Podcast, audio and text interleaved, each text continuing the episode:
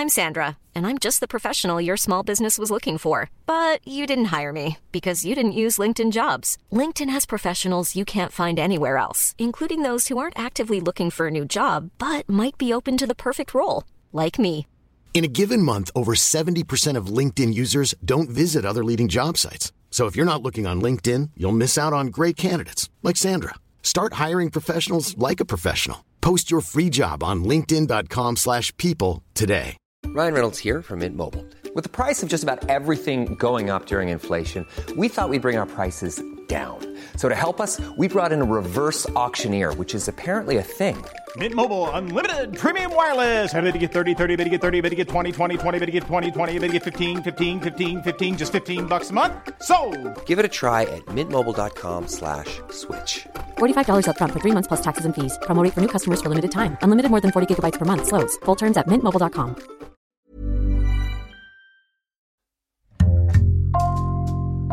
Bonjour, c'est Jules Lavie pour Code Source, le podcast d'actualité du Parisien.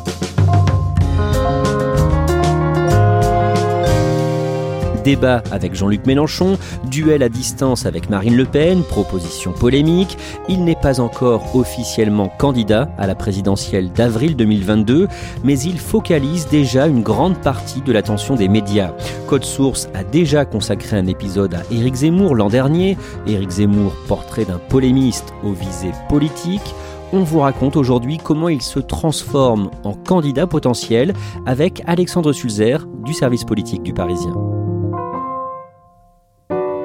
Alexandre Sulzer, le mercredi 30 janvier 2019, Éric Zemmour est reçu au siège du parti Les Républicains à Paris, rue de Vaugirard, dans le 15e arrondissement. D'abord, on est très heureux de vous accueillir. Et vous êtes chez vous, et Eric est ici chez lui.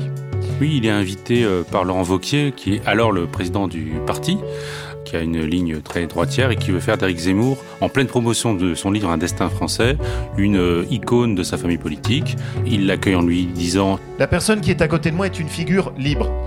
Parce que c'est un être auquel on ne dit pas ses idées et qu'on n'intimide pas. Les militants sont venus en nombre et dans la salle, vraiment, Éric Zemmour est très applaudi. Euh, ce qu'il dit a un écho particulier auprès des adhérents. On a déjà raconté le parcours d'Éric Zemmour dans un précédent Code Source en octobre 2020. En résumé, Éric Zemmour a 63 ans, il est marié, il a trois enfants. Il grandit dans une famille originaire d'Algérie, des parents français de confession juive. Il grandit à Drancy, en Seine-Saint-Denis, puis dans un quartier populaire du nord de Paris. Brillant, il fait euh, Sciences Po, mais rate l'ENA, l'école nationale d'administration. Il perce dans le journalisme au Figaro et devient connu du public comme débatteur à la télé, notamment sur France 2 chez Laurent Ruquier. Alexandre Sulzer, en 2014, son livre Le suicide français est un énorme succès d'édition. Il en vend environ 500 000 exemplaires. C'est considérable hein, pour un essai politique qui euh, mêle récit euh, historique et réflexion euh, politique. Éric Zemmour déroule hein, les fondamentaux de sa pensée sur l'identité française en danger, sur la submersion migratoire, des thèmes qui sont une constante chez lui. Éric Zemmour a été euh, condamné de façon définitive une fois pour euh, provocation à la discrimination raciale.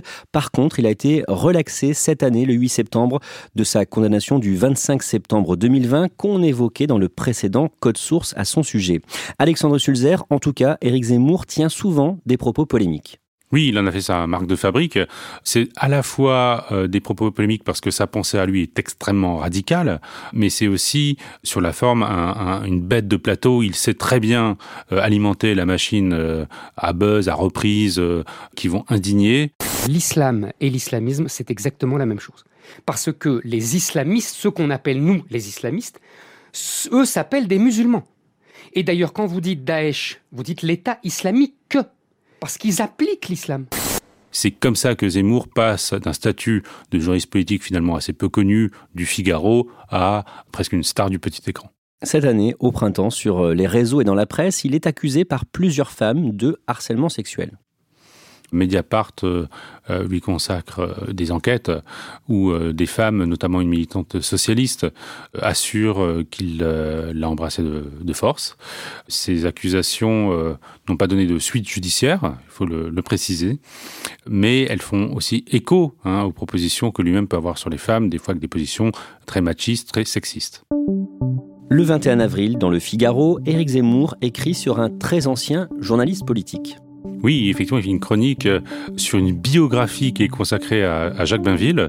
C'était un historien euh, assez brillant, proche de l'action française, d'extrême droite, qui euh, a écrit hein, dans les années 30 et qui aurait prophétisé, selon Éric Zemmour, la Seconde Guerre mondiale et ce qui allait se passer les, les, décennies suivantes. Or, dit-il, dans cette biographie, Jacques Bainville aurait exprimé à la fin de sa vie un regret, c'est de ne jamais être passé dans l'action politique. Il dit j'étais un commentateur, un brillant commentateur, mais je n'ai pas agi. Et Éric Zemmour dit voilà, ça, évidemment, ça m'interpelle et ça permet de poser en filigrane, évidemment, son propre euh, parcours.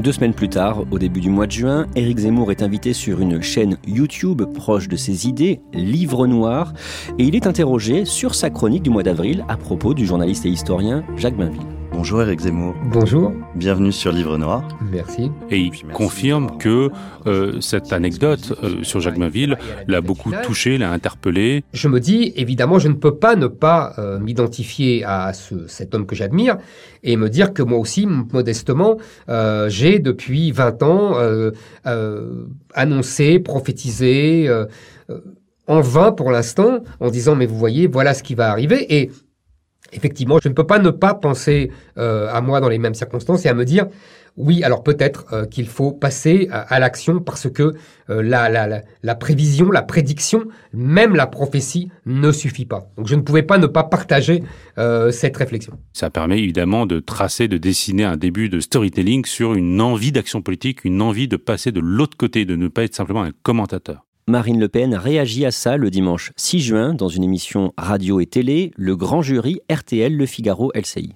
La perspective d'une candidature d'Éric Zemmour commence vraiment à se dessiner, à se concrétiser, même si elle était latente hein, depuis des mois. Et Marine Le Pen se rend bien compte que euh, bah, tout simplement Eric Zemmour risque de lui piquer des voix. Et elle a très peur de ça, Marine Le Pen, elle a peur que ça casse sa dynamique. Et donc elle le prévient, ne divise pas la famille, on est dans la même famille, lui dit-elle en substance. Je pense que Éric Zemmour fait partie de ceux qui croient en la France. Nous avons des divergences, c'est sûr, mais je pense qu'on gagne euh, dans l'union et pas dans la division. C'est aussi un clin d'œil évidemment à ses propres euh, électeurs qui lisent Éric Zemmour. Le dimanche 27 juin, c'est le second tour des élections régionales. Il y a une très forte abstention. Et par ailleurs, presque tous les présidents de région sortants sont réélus. Le RN, le Rassemblement national, n'en gagne finalement aucune. Qu'est-ce que ça change pour Éric Zemmour? Éric Zemmour avait été conseillé par certains de ses amis qui lui disaient attention, euh, tu n'as pas forcément d'espace. Il faut voir si le RN arrive à se refaire une santé avec ses élections régionales et si la PACA, notamment la région Provence-Alpes-Côte d'Azur, bascule au RN. Or, effectivement, le RN sort totalement bredouille de ces élections. Ça permet à Éric Zemmour de confirmer que décidément, le RN n'arrivera jamais au pouvoir. Quelques heures après ce scrutin, dans la nuit du lundi 28 juin, des affiches fleurissent à Paris et dans d'autres villes en France. Éric Zemmour qui s'est affiché en tant que candidat à la présidentielle dans plusieurs villes de France. En fait, ses partisans, vous découvrez ces affiches, ont profité dans la nuit de dimanche à lundi des panneaux électoraux qui étaient toujours en, place euh, pour, pour, les régionales pour coller ces, affiches. Ce sont des affiches sombres euh, avec un portrait d'Éric Zemmour euh, en majesté, mais sur un fond vraiment très noir, écrit Zemmour président. Elles apparaissent dans de nombreuses villes, à Paris mais aussi en province.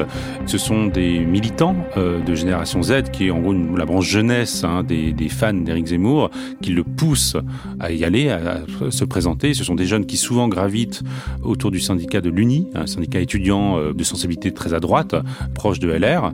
Et le but, c'est de montrer à l'opinion publique que Éric Zemmour, lui, a une base militante, qui sont structurés et qui sont prêts à faire campagne pour lui. Quelques jours plus tard, le 1er juillet, une information concernant l'association Les Amis d'Éric Zemmour est publiée au journal officiel. L'association de, des amis d'Éric Zemmour avait été créée quelques semaines euh, auparavant. Elle se dote désormais d'une association de financement qui est déposée à la Commission nationale des comptes de campagne par des gens qui sont des attachés parlementaires d'élus, des collaborateurs d'élus pas des gens du tout connus, donc vraiment des, des petites mains qui ne sont pas en lien directement avec Éric Zemmour. Ça permet d'ores et déjà d'avoir un compte de campagne et d'être sur les rails en cas de candidature. À ce moment-là, Éric Zemmour prépare euh, pour le mois de septembre la sortie de son nouveau livre intitulé La France n'a pas dit son dernier mot, mais il va y avoir un problème avec son éditeur, Albin Michel. Les versions divergent entre ce que dit l'éditeur et Éric Zemmour, mais l'éditeur dit euh, que Zemmour lui aurait confié effectivement en aparté qu'il allait euh, bel et bien être candidat, ce qui, aux yeux de l'éditeur, constituerait euh, un changement euh, de situation considérable par rapport au statut qu'avait Eric Zemmour avant, qui était un simple essayiste. Et donc ils lui disent, bon voilà, on ne te publie plus, ce qui change un petit peu euh, les plans d'Éric Zemmour, qui comptait beaucoup sur ce livre pour lancer la promotion éventuellement, les rides d'une candidature. Mais finalement, ce n'est pas si grave, puisque Éric Zemmour a les moyens de s'auto-éditer, ce qu'il va faire avec une maison d'édition qui s'appelle Ruban du nom d'un personnage de Balzac. Et il est également aidé par euh, des filiales d'Editis pour la distribution euh, de l'ouvrage. Le jeudi 8 juillet, l'hebdomadaire Paris Match consacre une enquête à Éric Zemmour, potentiel candidat, et cet article raconte qu'il est aidé par un ancien grand patron. Oui, il s'agit de Loïc Le Floch-Prigent, l'ancien patron de l'entreprise pétrolière euh, Elf. C'est un patron, un capitaine d'industrie connu parce qu'il a dirigé un très gros groupe, mais aussi parce qu'il a été condamné en justice pour détournement de fonds. Et effectivement, il confirme, ce patron, qu'il parle régulièrement à Éric Zemmour, qui le conseille, même s'il prend soin de préciser qu'il ne se retrouve pas nécessairement dans toutes les positions euh, du polémiste. Éric Zemmour serait conseillé par euh, d'autres grands patrons. On sait que régulièrement, une fois par semaine, il voit des patrons, des chefs d'entreprise dans les appartements des uns et des autres euh, à Paris. Mais certains le voient aussi pour flairer un peu la bête, savoir ce qu'il a en tête.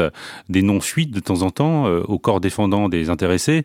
Par exemple, Henri de Castres, l'ancien patron d'AXA, l'a vu lors d'un dîner, ou Nicolas de Taverneau, le patron d'M6, l'ont vu et ont ensuite été très mécontents que leur nom fuite dans la presse. Mais sa principale conseillère, sa plus proche, c'est une certaine Sarah Knafo, 28 ans. Qui est-elle? C'est une jeune énarque qui travaille à la Cour des comptes. Elle est passée euh, par Sciences Po où elle a soutenu à l'époque, elle était euh, proche des réseaux de l'UNI, encore une fois, euh, ce syndicat étudiant très à droite. Elle a fait campagne pour Henri Guénaud, qu'elle aurait voulu voir avoir des ambitions présidentielles. Et elle reconnaît dans Éric Zemmour finalement une filiation avec cette famille politique. Le 26 août, Laurent Vauquier annonce qu'il ne sera pas candidat en 2022.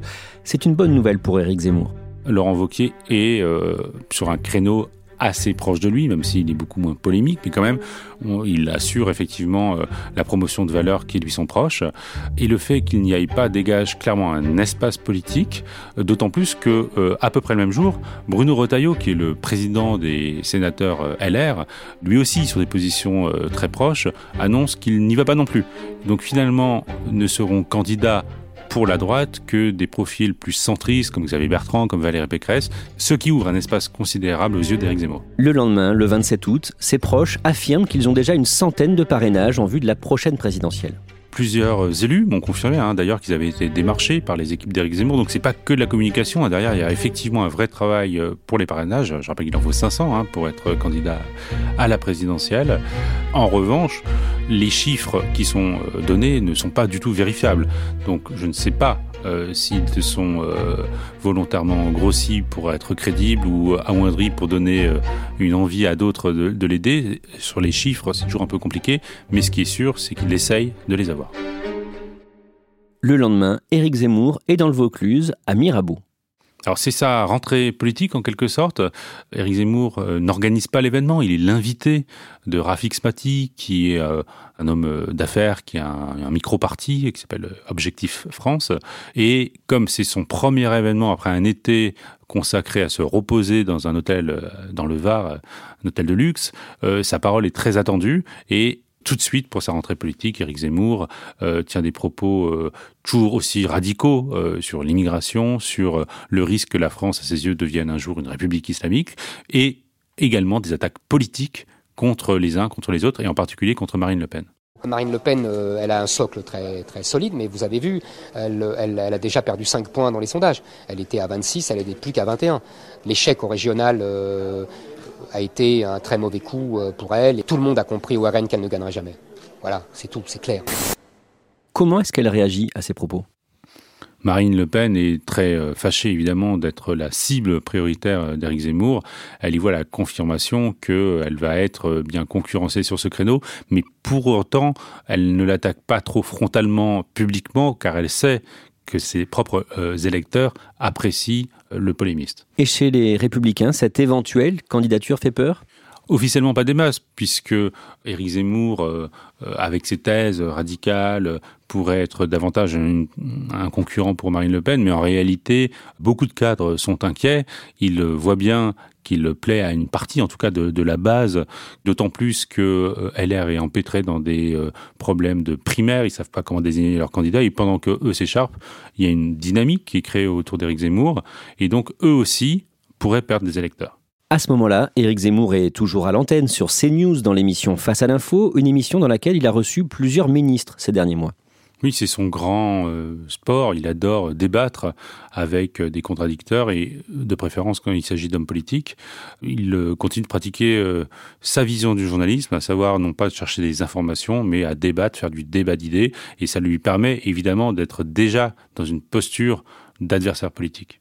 Le mercredi 1er septembre, Éric Zemmour annonce dans un tweet qu'il quitte le Figaro. Depuis euh, plusieurs euh, semaines, voire des mois, en interne, c'est tendu. Les journalistes voient bien qu'Éric Zemmour a des fourmis dans les jambes et il est compliqué pour lui d'être à la fois euh, au sein de la rédaction et candidat éventuellement à la présidentielle.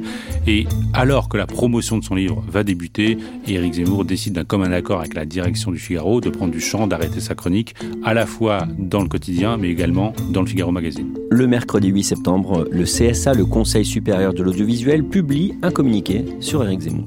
C'est un communiqué qui prend acte des ambitions euh, prêtées euh, à Éric Zemmour et qui prévient les chaînes de télé ou les radios que désormais le temps de parole d'Éric Zemmour sera décompté comme un temps de parole de candidat à la présidentielle. Ce qui crée évidemment une difficulté pour CNews, qu'il a tous les jours en majesté euh, sur son plateau, parce que ce temps-là ne sera plus utilisable plus tard pour la campagne si il est bel et bien candidat. Et donc, Éric Zemmour est obligé d'un commun accord, là encore avec la direction de CNews, d'abandonner l'antenne de CNews. Et on accueille tout de suite Éric Zemmour. Le samedi qui suit, Éric Zemmour est l'invité de Laurent Ruquier et Léa Salamé sur France 2.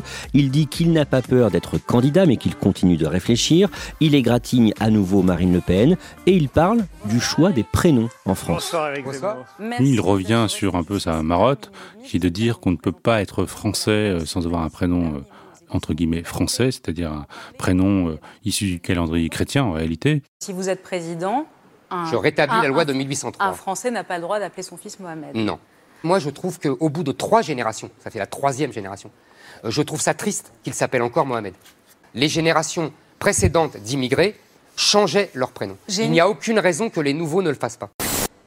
C'est pas nouveau hein, chez lui, on se souvient déjà de polémiques précédentes sur le même sujet, mais ce propos euh, blesse beaucoup de monde et ça lui permet à nouveau d'installer euh, le débat autour de lui. Le livre d'Éric Zemmour sort le jeudi 16 septembre. Il renferme sans surprise plusieurs propos polémiques, par exemple sur la Seine-Saint-Denis qu'il compare, je cite, à l'une de ces enclaves étrangères qui vivent sous le règne d'Allah et des caïds de la drogue. Fin citation. Alexandre Sulzer, ce livre, vous l'avez lu, est-ce que c'est le livre d'un candidat? Oui, c'est le livre qui installe en tout cas un storytelling de candidat.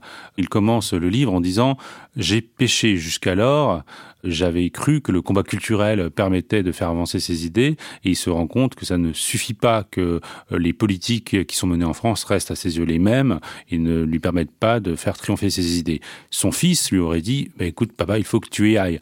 C'est un récit. euh, qui lui permet de justifier une entrée en campagne, le fait qu'il bascule et qu'il devienne désormais un candidat, ce qu'il n'est toujours pas aujourd'hui, mais en tout cas le livre permet d'installer cette histoire. Éric Zemmour commence une tournée de promotion de son livre avec un premier rendez-vous le vendredi 17 à Toulon dans le Var. Le lendemain, il est au Palais des Congrès de Nice où il doit prononcer un discours. Juste avant, Alexandre Sulzer, vous lui parlez dans sa loge. Est-ce qu'il vous semble stressé avant de monter sur scène? Comment est-ce que vous trouvé Il paraissait très détaché. Euh, il dit que tout cela ne l'impressionne pas, alors qu'il est de fait hein, quand même la vedette euh, entre guillemets de cette rentrée politique. Il joue le détachement. Il dit qu'il a finalement euh, déjà fait ça pour la promotion de son livre Suicide français. Il fait semblant de pas savoir évidemment que derrière les enjeux ne sont pas tout à fait les mêmes, mais en réalité il est quand même très concentré. Il dit par exemple à un de ses conseillers qui organise l'événement, il lui dit une fois que j'aurai relu mes notes, je veux plus parler à personne pour être concentré, ce qui prouve bien que derrière le détachement affiché, il y a quand même un enjeu pour lui. Décrivez-nous son entrée dans cette grande salle du Palais des Congrès de Nice. La salle est remplie de fans. Il y a également euh, des jeunes de génération Z qui euh, organisent les choses pour assurer ce qu'on appelle la claque, c'est-à-dire applaudir à tout rompre Éric Zemmour lorsqu'il va rentrer en scène. Quand il arrive devant une nuée de, de caméras, de micros, la foule applaudit euh, Zemmour président, Zemmour président.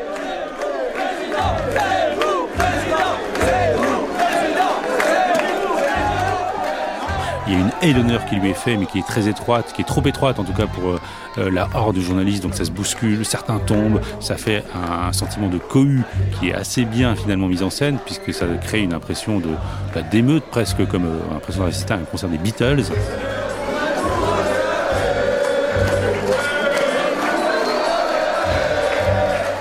Sur scène, là, il est debout, il prend son micro, il fait un discours sur un ton encore un peu professoral, mais néanmoins ses pics contre l'immigration, ses attaques euh, contre l'islam ou ses pics contre ses adversaires politiques, contre les journalistes sont largement applaudis. Une autre qui disait que j'étais vraiment infréquentable, et bien maintenant elle parle de guerre de civilisation.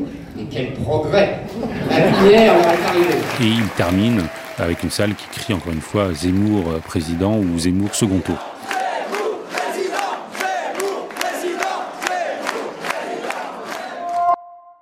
On ne sait pas quand Eric Zemmour va dire s'il est oui ou non candidat à la présidentielle. Aujourd'hui, dans les enquêtes d'opinion, il est crédité de 7 à 10 des intentions de vote. Alexandre Sulzer, est-ce qu'il croit vraiment en ses chances? Ça peut être difficile de le croire, euh, sachant qu'Éric Zemmour, évidemment, n'a pas de passé politique, il n'a pas de parti, il n'a pas de réseau d'élus, il n'a jamais fait ça, et qui tient aussi un propos quand même très radical, très clivant, qui ne lui donne pas facilement une majorité des voix, mais il faut aussi reconnaître qu'Éric Zemmour est très habité par euh, ce qu'il perçoit comme étant euh, peut-être son destin. Il considère que la classe politique n'est pas au niveau et qu'il n'a pas euh, le choix que d'y aller. Et lui qui est fan de grands destins, de grands hommes politiques, amateur d'histoire, on le sait, et admirateur absolu de Napoléon et de De Gaulle, je pense que quelque part, il espère avoir la même voix qu'eux.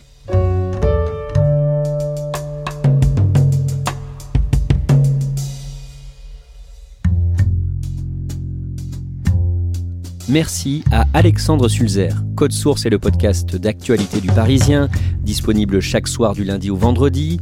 Pour ne rater aucun épisode, abonnez-vous sur n'importe quelle application audio et vous pouvez aussi nous retrouver sur leparisien.fr. Cet épisode de Code Source a été produit par Timothée Croisant et Thibault Lambert. Réalisation Julien Moncouquiole. Si vous aimez Code Source, n'oubliez pas de laisser un commentaire sur votre application et vous pouvez aussi nous faire vos retours directement code source at leparisien.fr.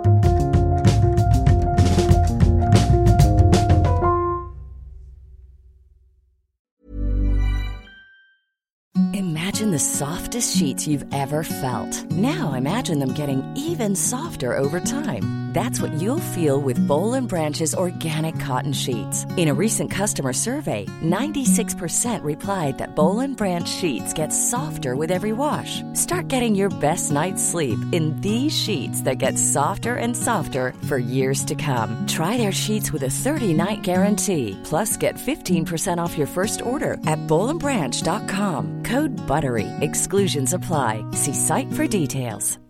When you make decisions for your company, you look for the no-brainers. And if you have a lot of mailing to do, stamps.com is the ultimate no-brainer. It streamlines your processes to make your business more efficient, which makes you less busy. Mail checks, invoices, legal documents, and everything you need to keep your business running with stamps.com. Seamlessly connect with every major marketplace and shopping cart Schedule package pickups and see your cheapest and fastest shipping options from different carriers. With rates up to 89% off USPS and UPS rates. And with the Stamps.com mobile app, you can take care of mailing and shipping wherever you are. Make the same no-brainer decision as over 1 million other businesses with stamps.com. Sign up with code program for a 4-week trial plus free postage and a free digital scale. No long-term commitments or contracts. That's stamps.com. Code program.